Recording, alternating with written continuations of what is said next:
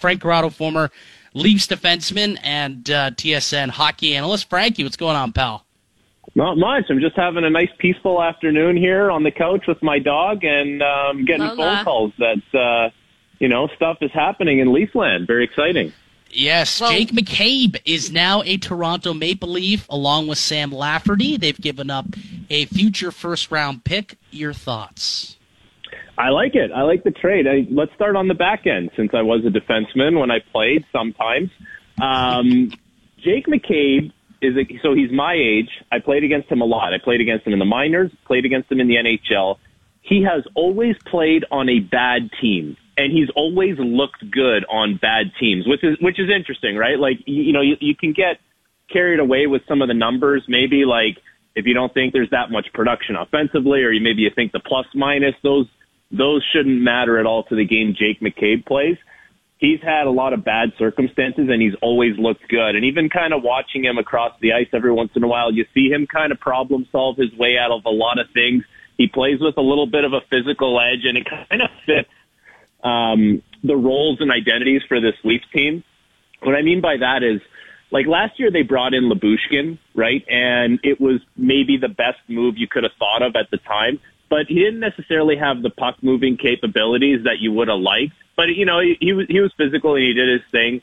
Like Jake McCabe will provide that, but he can actually move the puck still, and so it won't look like he's that much more out of place. So I, I do like it from that point of view. And Sam Lafferty, funny enough, when I was playing in Wilkes-Barre in the, Ah. in the American Hockey League, he finished his college career. So he came and joined our team, and we were calling him Lafferty Daniel, like the Happy Gilmore reference, reference a lot. Um, so I'm sure he appreciated that. Um, but he's turned himself into like a serviceable NHL player.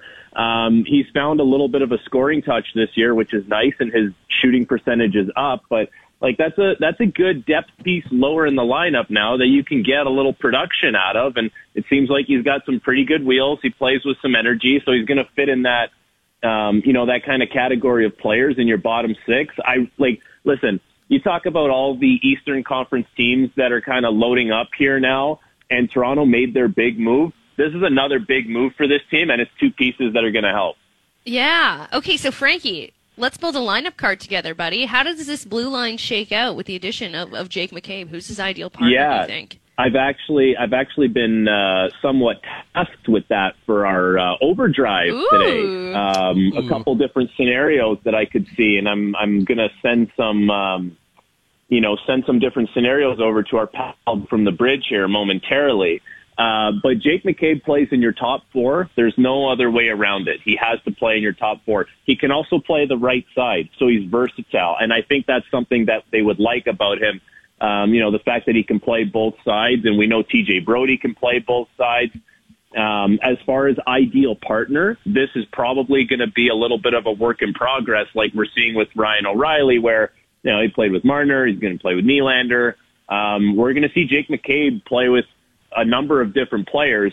But what I will say is, if you think you can get the most out of Justin Holl playing with TJ Brodie, then maybe Jake McCabe goes up and plays with Morgan Rielly on your top pair, like and plays the right side. Like it, it really depends now. Like you can slot everyone a little nicer. Um, and in all honesty, I thought Rasmus Sandin has played really well last night coming off the injury. Um, I thought he held his own and then some. So it'll be interesting to see who's the, the odd man out. But um, Jake McCabe, he's going to be in the top four. He's going to play a big role. He's a versatile player. He can play the right and the left, and he can play all situations. And, you know, for a guy who hasn't had the best circumstances around him throughout his whole career, he's looked really good for a long time. Yeah, that was going to be my next question to you, Frankie. Obviously, they bring in a guy like Jake McCabe, and nobody off their uh, their main roster goes the other way, especially no one on the blue line. So somebody is left uh, on the outside looking in. You, you think Rasmus Sandin is that player? How do you think he's going to react to that? Uh, yeah, like, and- and that's the thing. Like, it's a good problem to have because you know Rasmus Sandin, if you go by merit, he probably deserves to be in the lineup, right? Timothy Liljegren has, has played excellent, and um, so the, the question becomes, who is the odd man out? If, and then Justin Holl, like when when Justin Holl, I know he takes a lot of flack in this market, but when he's playing at his best, he really is an effective player, especially on the penalty kills, and so it'll be tough decisions. I just know and, and we can't just say it's going to be Rasmus Sandin out of the lineup just because he's the youngest guy or maybe he's a smaller guy. Like that's not fair to the player. It's also not fair to the situation. Um, it, it's going to be probably a situation where it's fluid and similar to up front where, you know, you're thinking, is O'Reilly going to play on the second line? Is he going to play third line center? A lot of it's going to be based on circumstances, right? You just have more tools at your disposal. Uh, one thing's for certain, Rielly, Brodie, Giordano, um, and McCabe, like those guys are going to be playing big, big minutes. And then, you know, as far as Holl, Liljegren, and Sandin, like that's going to be a lot of, you know, merit based kind of stuff. I just, I, I like the D corps because there's a lot of depth and there's a lot of ability now. So when you compare, we had Mark Masters on on Friday, and and on Friday he said, I think that the Leafs blue line last year when they played against Tampa is or I guess was now that it's different, uh, stronger than it was, or is weaker rather than it was last year. Do you think that now that they've made this move, that's that's still the case? Like, what blue line did you like better after the trade deadline this year, assuming that that the Leafs are done? Well, I think a lot of it has to do with Jake Muzzin last year, and you know when you look at it on paper, having Jake Muzzin was was huge, right? But he was hurt and he wasn't playing to his capability give him a lot of credit. He was able to play well in the first round of the playoffs, and it was very noticeable. Um, but you kind of went under the assumption here as the season went on that Jake Muzzin was not going to be, be available. So you take that out of the equation. Um, Jake McCabe is a much better pickup than Ilya Lyubushkin was. I think Ilya Lyubushkin last year was playing too high in the lineup, and that was more out of necessity. Whereas a guy like Jake McCabe coming in this year like that's that's properly slotted where he's going to be playing, and it's going to slot players a lot better. So from that point of view, I like it better. There's way more depth now too. Like last year, you were having to rely on a Carl Dahlstrom if if if you know things got a little squirrely, and now it's like, okay, you're at the point where one of Sandin, Liljegren, Holl are going to be out of the lineup. Then after that, it's like Connor Timmins, it's Jordie Benn. So you start getting into situations where you know, you're seven, eight, nine deep, you can feel a little more comfortable with who you have. Um, so I, I, I would tend to say like the, the Jake Muzzin loss, like healthy Jake Muzzin loss sucks. And I, you know, I, I miss that kind of player for the Leafs, but given the circumstances and what's transpired, I like this blue line and the, the makeup of, of it much better. Frankie, how long would you say it takes for a defenseman to kind of get comfortable playing with one another? Like you mentioned that we'll probably see Sheldon Keefe tinker a little bit to see what exactly fits and works. How many games do you say it typically took for you and a defensive partner to kind of understand each other? Yeah, I, I mean, it, it really depends on kind of like your your DNA, who you are, how you communicate. Like, um, I can tell you from my experience playing with the Leafs, um, my first games ever were with Roman Polak, and that was super easy, right? It was we kind of just had a mutual understanding how things go, how things work, and um, after that, I got to play some games with Dion Phaneuf, and that was awesome as well because it was simple, it was predictable. I kind of knew I could play with a little more of a chip on my shoulder as well, which I really liked. Um, but when when things got a little unpredictable for me was when I played with the guy like I played with Morgan Rielly, I played with Jake Gardiner and those were the ones that were there was a little more nuance to it. Those guys really wanted to assert themselves with the puck, be up in the play, and um, it went from being more of a simple game with the other guys to okay, I got to be a little more alert, a little more attentive here. All of a sudden now, my reads with and without the puck um, have to be a little more crisp. So um, it, there's a little bit of give and take there. So for a guy like Jake McCabe, going to come in and play with Giordano it's going to be pretty seamless. He's going to look really good right away. He's going to play with Brodie, a lot of the same. Like Brodie's a good facilitator for his partners. He's going to come in and play with Morgan Rielly. That's going to take some runway because you see the way Rielly plays. He's always the fourth man in the rush. He likes to get involved offensively.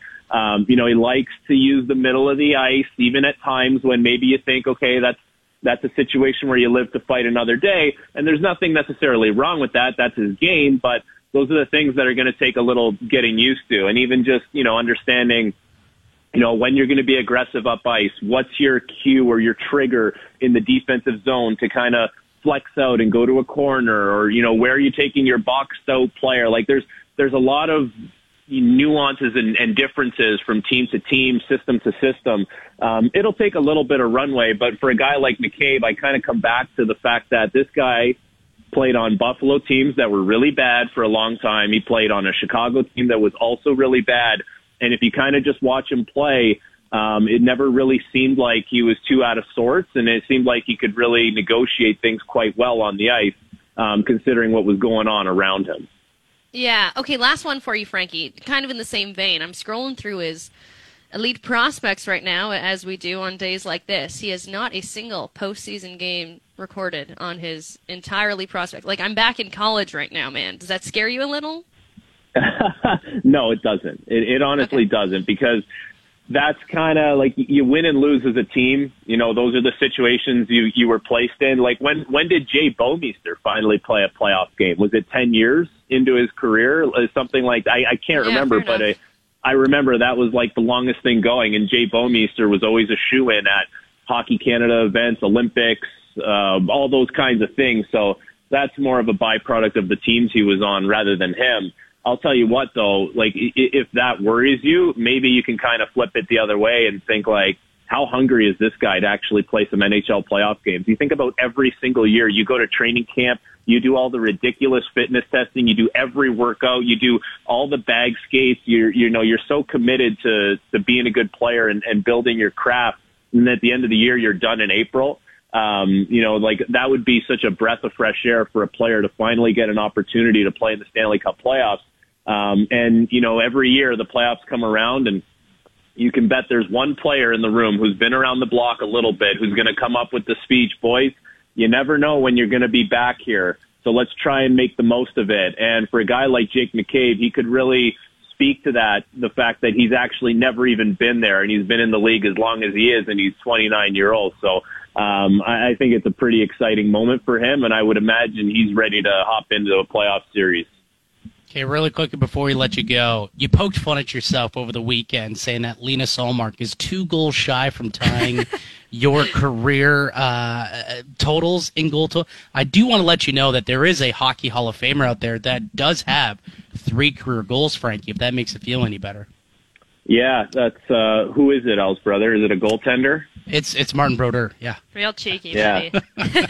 Thank you. I'll remember that, Al's brother. I'll remember that, ah, buddy. I love you, buddy. I love you, buddy. Appreciate you taking the time. Yeah.